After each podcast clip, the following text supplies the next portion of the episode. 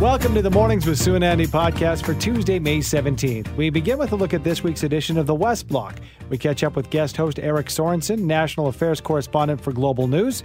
Eric shares details of his conversation with former parliamentary budget officer Kevin Page on the record breaking inflation rate we're currently seeing in Canada and what can be done to lower that rate. Still on the topic of finances, we catch up with Jake Fuss, senior economist with the Fraser Institute, to talk about the issue of deficit budgeting by the federal government, and specifically when it's justified to run a deficit and when it's not. Flames fever is running rampant in the city with round two of the Stanley Cup playoffs kicking off this week. We speak with Flames alumni Colin Patterson, who won a cup with the team back in 1989.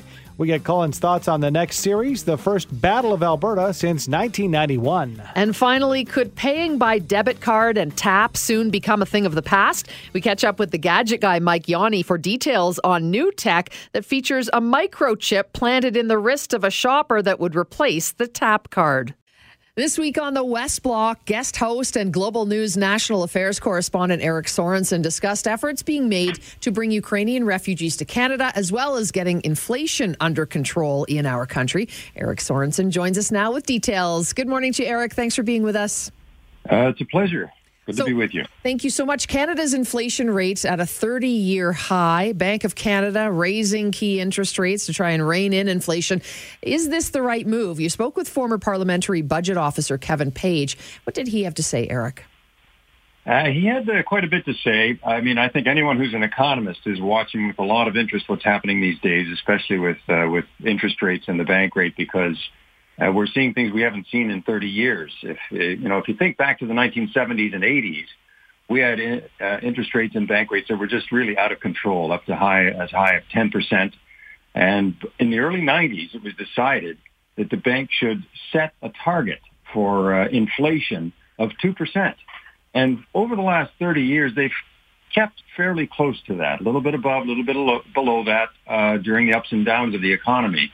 But in the last numbers that were reported in April, the uh, the inflation rate climbed to 6.7 percent. That is far beyond the two percent target. And uh, so we asked Kevin Page, well, what does he see is happening in the months ahead? And he said, expect to see increases in policy rates, mortgage rates, consumer lending rates of at least one to two percentage points over the next year or year and a half. So I think Canadians have to be prepared for that, and anybody who's carrying a lot of debt, and obviously people with mortgages, um, will will be some concerned about uh, what that will mean for their payments. All right. You're still on the topic of the economy. We've heard uh, following the federal conservative leadership race that candidate Pierre Poilievre has suggested firing the head of the Bank of Canada. A lot of experts are saying that this would be devastating to our economy. You asked if domestic politics could undermine confidence in the bank. What what was the response to that question?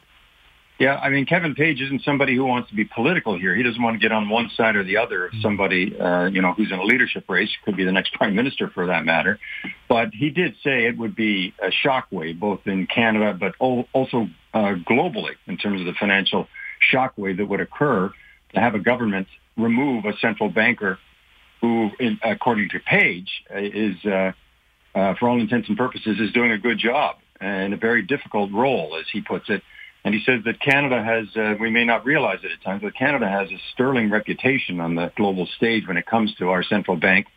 Uh, so uh, you, you kind of read between the lines, and I think you get the impression that uh, that he probably doesn't think it's a good idea for our candidate to start, you know, floating the idea of uh, just firing um, the, the, the Bank of Canada governor uh, for what would appear to be to some as uh, political reasons.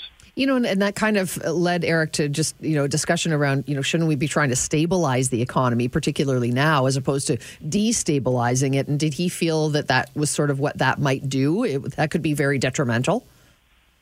I think he's he's not reading any further into it. I mean, we're a long ways from the mm-hmm. next election. We're we're not even that. Uh, it's not even that clear who's going to win the conservative leadership race at this point. I mean, Pierre Poilievre is seen as the favorite. That's why anytime he makes a pronouncement, uh, it's watched very closely by everyone because he could well be the next conservative leader. And if you think in terms of where we are in the election cycles of this country, the Liberals have now won three elections in a row. It's not uncommon for Canadians at a certain point with a sitting government to say, I think we've had enough. And so, you know, lucky is the person who sits in the in the uh, opposition benches leading that party, who can kind of come in at just the right timing and possibly be the next prime minister. So Pierre Poilievre is in a very good position that way. He's not looking that far down the road. Uh, I think that uh, you know there will be plenty of time between now and the next election for for concerns about about that. But I think they wanted to raise the alarm. A lot of other economists have done the same, just to raise a flag a little bit about we shouldn't be politicizing a position like uh, Canada's Bank of Governor. Pierre Poilievre, as you mentioned, the front runner, but uh, back to the conservative leadership race, it is heating up. We've got kind of this debate tour going on. Are, are you seeing any changes? Are you seeing anybody else uh, you have noticed uh, getting some shine out of these debates and as we move closer to the date of the election? Uh, for the well, we spoke on the show with uh, Lisa Raitt and Monte Solberg. These are both uh, former conservative cabinet ministers, a little bit from different eras. Like I covered Parliament Hill when Monte Solberg was part of the Reform Party back in the 1990s and early 2000s, and Lisa Raitt kind of came on later. Both obviously were uh, were there when uh, Stephen Harper uh, was uh, becoming prime minister. So their uh, their sense of things is that uh, there's a lot to watch for in this race.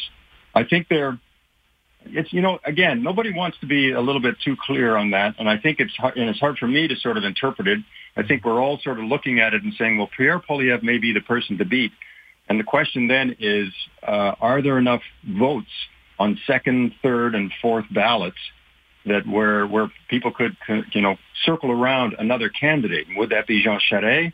Is the would conservatives see this progressive conservative leader from 25 years ago um, be the person that's the that's ready to bring that kind of conservatism back to the party and possibly lead the party back to government? Or will it be somebody new like Patrick Brown that a lot of Canadians don't know? He's the current mayor of uh, Brampton uh, and a former Ontario conservative leader but he's entering the race. He's reportedly signing up a lot of members. And of course, that's what this race is all about, is signing up members and getting those members to vote for you and for you to then get second and third place support. And Leslyn Lewis, who is the one pro-life candidate at a time when issues like abortion are suddenly back on mm-hmm. the front burner a little bit uh, in this country. So there are a number of candidates that you're sort of waiting to see to see if they can kind of emerge to be the challenge to Pierre Poilievre. Um, you know, I'm, I'm old enough to remember when Joe Clark was a nobody going into the, a virtual nobody going into the conservative leadership race in 1976. And he was in third place on the first ballot. He was behind Brian Mulroney and Claude Wagner. And he came up the middle and ended up beating both of them. So you never know who can kind of come around to, um, to gather that second and third ballot support if uh, Poilievre, for example, doesn't win it on the first ballot. Yeah, so true. Uh, Eric, switching gears a little bit, uh, you also spoke with the Minister of Immigration, Sean Fraser, this week on the West Block. What's being done to bring Ukrainian refugees to Canada and, and sort of the process behind that? It's uh, it, it, it's it's finally beginning to kind of tick into gear. You may have seen some of the pictures last week of a plane load of uh, of refugees arriving in Newfoundland. Um, more than six million Ukrainians have fled the country since Russia's invasion and 200,000 have applied to come to Canada. 100,000 have been approved. Uh, Sean Fraser says, like, not all of them are then lining up necessarily to come. They've made the application, but thousands are still waiting for approval. Ottawa is still working its way through getting more chartered flights to, to bring more of them here. But you can see that there will be, at least in terms of a temporary accommodation for up to three years for those Ukrainians who want to come here to say, to, to be able to work and live and move their lives along while this war is going on. Uh, they're being permitted to come here. Others are going to come and per- perhaps stay permanently. Um, for the mo- for the most part, that's being done through a family reunification kind of process for those who have Ukrainian family members already here. And if there are those who want to come temporarily and later on uh, want to apply for to stay permanently, that process will be available as well. Though Fraser pointed out to us Canada doesn't want to encourage people that are coming here temporarily to necessarily stay here. You can imagine that Canada might want to do that and say, hey, we're a great country. They're coming here in the spring. It looks great. Uh, wouldn't you want to live here? But the fact of the matter is Ukraine wants those people back. I mean, if we say six million people have led, fled, imagine if our country, which, and our population isn't that much different from Ukraine, if we lost five or six million people, what that would mean for the country, what it would mean for our economy. So you can imagine why Ukraine wants this to be very temporary so that the, the folks that are leaving the country right now for safety, a lot of them are women and children, uh, will in fact want to come back. And I think Canada will want to facilitate that and just help out now while they can. Eric, thanks for your insight and thanks for your time this morning. We appreciate it. Good to talk to you too. Eric Sorensen, National Affairs Editor and correspondent for Global News, and host this week of the West Block. When is the right and when is the wrong time to run a federal deficit? To help explain and understand when it's appropriate to run a deficit, we are joined by Jake Fuss, senior economist with the Fraser Institute. Good morning to you, Jake. Good morning. Thanks for having me on. Thank you for being here. Well, I think all of us, well, this is maybe my opinion, I shouldn't put it on everybody, would like to see less government, uh, you know, uh, meddling with our finances, meddling with the economy. We want things to click. We know that's not the case. Uh, so, uh, how much longer do we need the government to help stimulate economic growth, Jake, from the way you see it?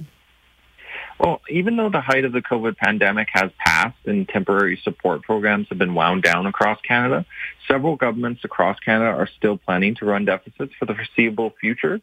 Um, but, you know, there's really little to no justification to run deficits now mm-hmm. um, because we're no longer in a recession and we're imposing a significant burden of debt on younger generations of Canadians uh, who will have to foot the bill for today's deficit spending. Um, so certainly, you know, right now we do have about eight provinces and the federal government running deficits, uh, which is concerning. And we really only have two provinces in Canada that are on track to balance their budgets this year. So, the Fraser Institute has done a new study talking about how much sense it makes or doesn't to run a deficit. Can you break down a little bit of information that you gleaned from this study? Yeah, I mean, there's certainly some times where it's unavoidable for governments to run deficits, you know, during recessions, other economic shocks, you know, looking at the COVID-19 pandemic, um, when you have unemployment rising um, and government revenues falling at the same time, um, then government, government deficits, um, you know, can actually be somewhat justified um, in that instance, although not necessarily of any magnitude. Um, but there is certainly a case to run deficits when you have emergency spending or other things. However, um, you know, there's other times where it's inappropriate to run deficits, um, and that's mainly when the economy is growing and it's expanding. There's not as much need for that government spending, um, and you don't necessarily need it to stimulate economic growth either. Um, so, you know, right now, what we're really looking at in 2022 and beyond, um, the economy is already rebounding. Um, you know, we're in a period of economic growth now. There's not nearly as much need for emergency spending or other permanent government programs now. Um, so that's when it really becomes more inappropriate because simply what we're doing now is passing those costs on to future generations of Canadians in, in particular.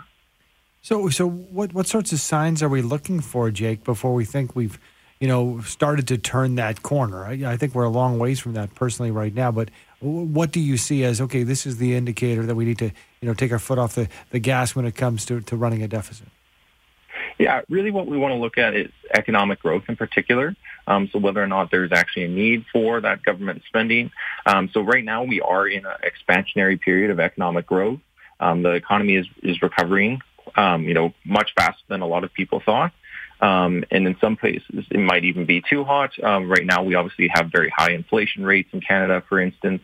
Um, so, you know, there are a lot of signs right now pointing to a good economic rebound. Um, and when you have that situation, um, you don't want or don't need nearly as much emergency spending from the federal government.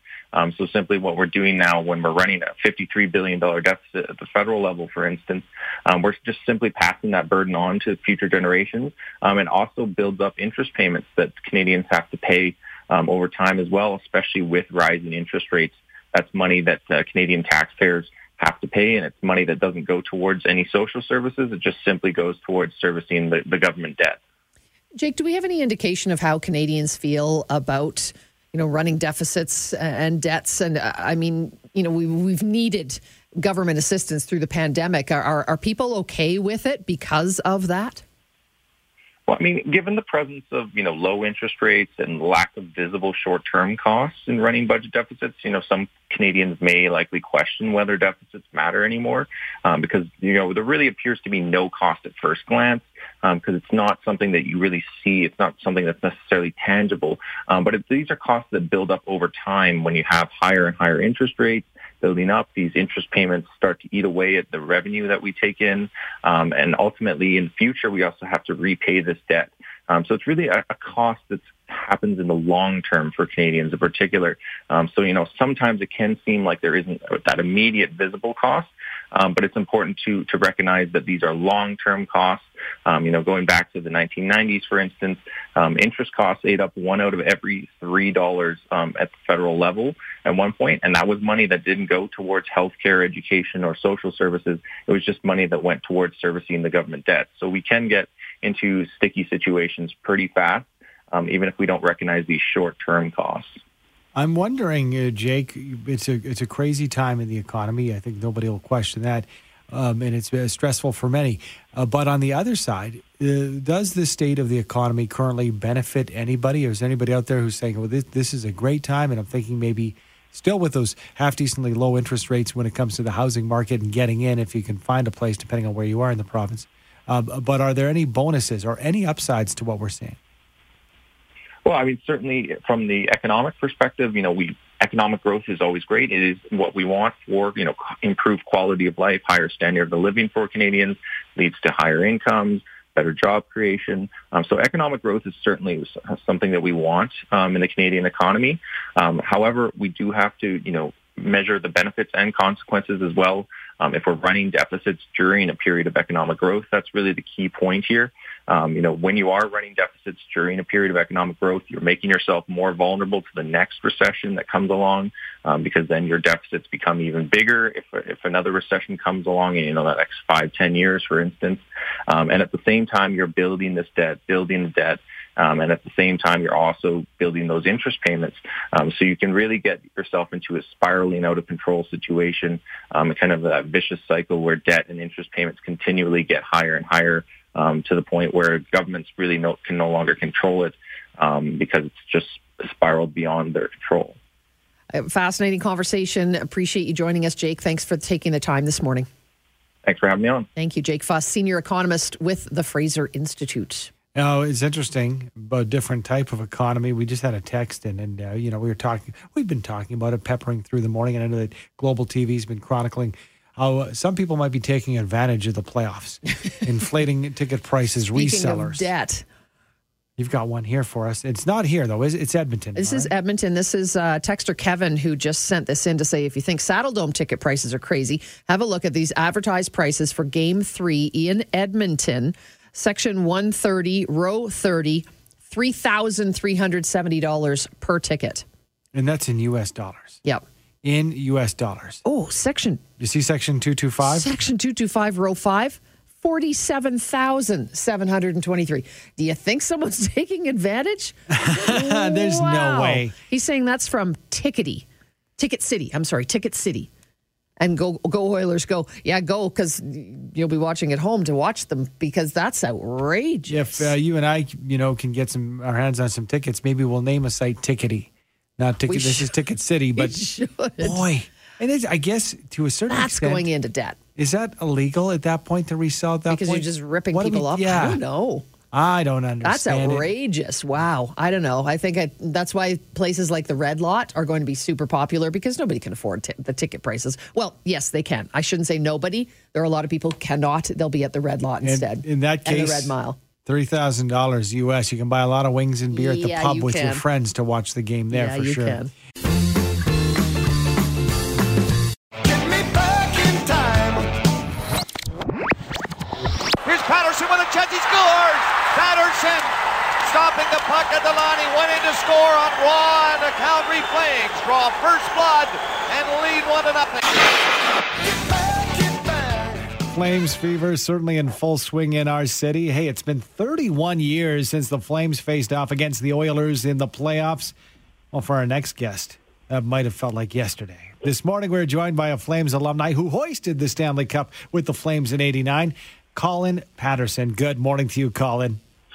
Morning, Andy. Morning, Sue. Well, you know, I want to you know talk about your experience and, and give us maybe some insight as to what the players are experiencing uh, for this year, uh, moving to round two of the playoffs. But first, that clip that you heard there, that goal number one. Can you take us what goes through your mind when you have such a uh, such an impactful goal in a playoffs?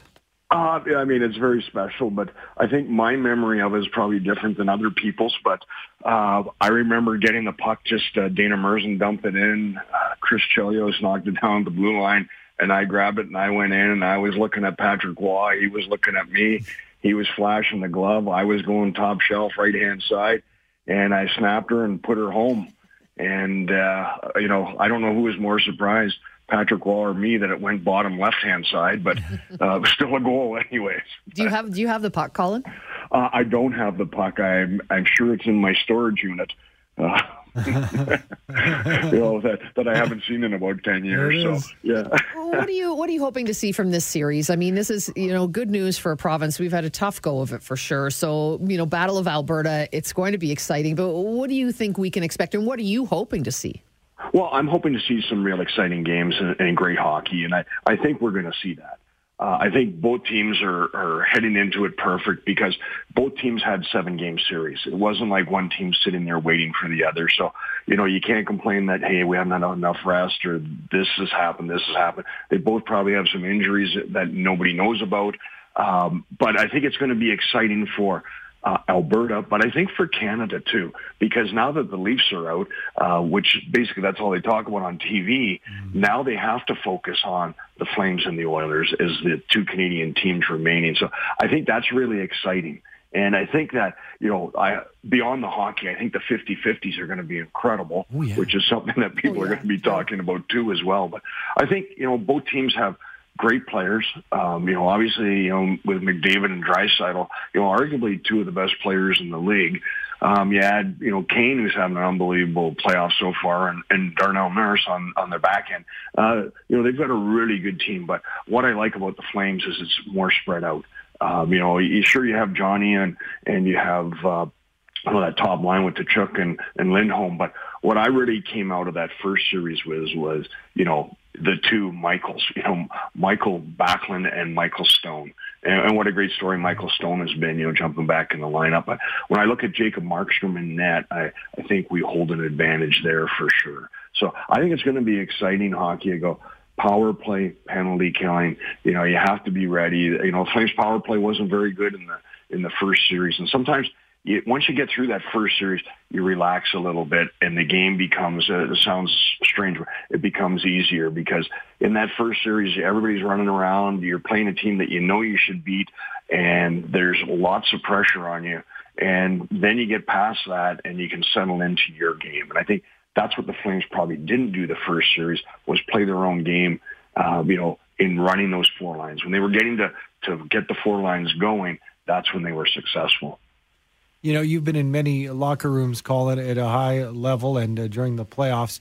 Uh, what would you suspect Coach Sutter is telling uh, the the players of the Calgary Flames to get them amped up?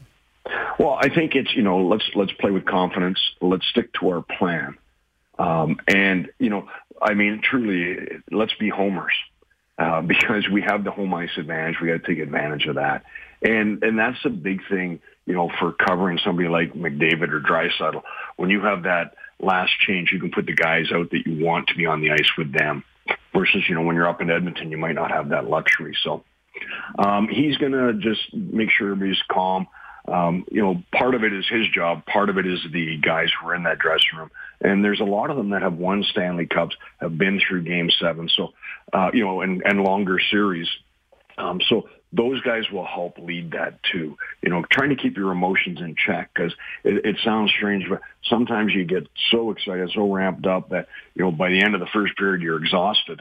You know, and I mean, uh, you have to really keep those emotions in check and focus your energy throughout the whole game. There's a guy who he's a bit of a know-it-all, thinks that he can predict what the outcome of this series is. His name's Wayne Gretzky. He has predicted the Calgary Flames will beat the Oilers in this series. Do you want to make any predictions? What are you thinking? Well, I, I you know, I agree with him. Um, and Wayne also, you know, um, predicted that the Leafs would lose. So who can go against him? Yeah. And he's a, you know, he's a very knowledgeable hockey guy. No, um, obviously, you know, probably one of the highest hockey IQs that ever played the game. So I, I would tend to agree with him. All right, just before we let you go, got about 30 seconds, Colin. You've got an alumni event you want to give a mention to? Yes, it's called Fired Up for Mental Health. Uh, we're selling $10, $10 bundles of firewood, uh, and you can either pick them up at Braco Home on, on Blackfoot Trail or order them online at smokinggoodwood.ca. And it's $10 for a bundle of wood. $5 goes to the Breaking Free Foundation which helps people deal with trauma. So if you need, you know, firewood for this long weekend, please go online and, and take a look and order some at smokinggoodwood.ca. Love it. Thank you so much, Colin. Really appreciate your time this morning. Pleasure chatting with you. Soon, Andy, thanks very much, you guys. Thank you. Colin Patterson, of course, Flames alumni, Stanley Cup champ with the Calgary Flames. We've all grown accustomed to tap to pay. Maybe it's your debit card or your smartphone. It's quick, convenient. Well, we'll soon be able to leave both behind and just tap your wrist.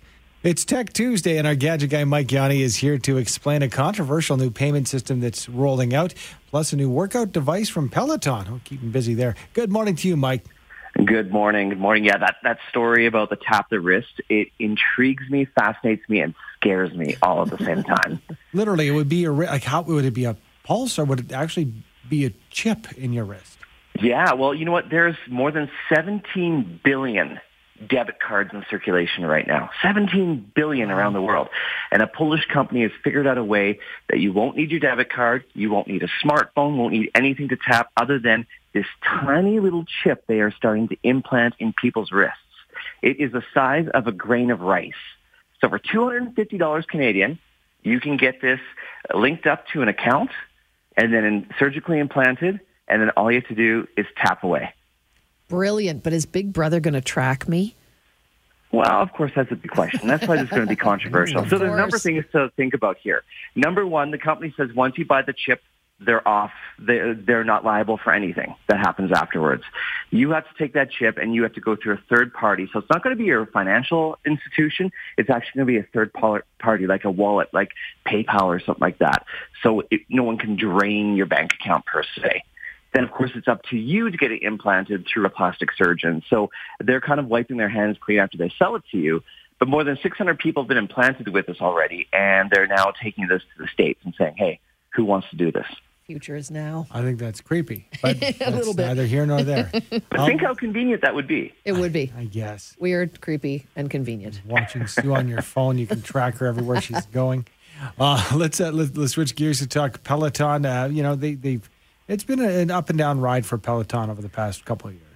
Yeah, it certainly has. Uh, and we've heard about the financial losses. I think it was over 700 million in losses this last quarter alone. So kind of came as a surprise as Peloton announces they're actually going to release a brand new device.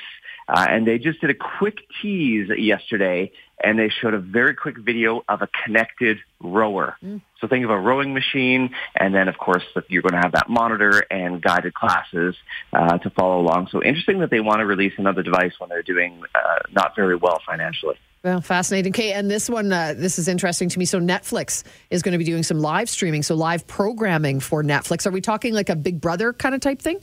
Yeah, they want to bring in things like Dancing with the Stars and those types of shows where you'll have viewers that are going to be watching and then voting at the same time. Uh, they want to have like reality show reunion shows where all the cast members come back.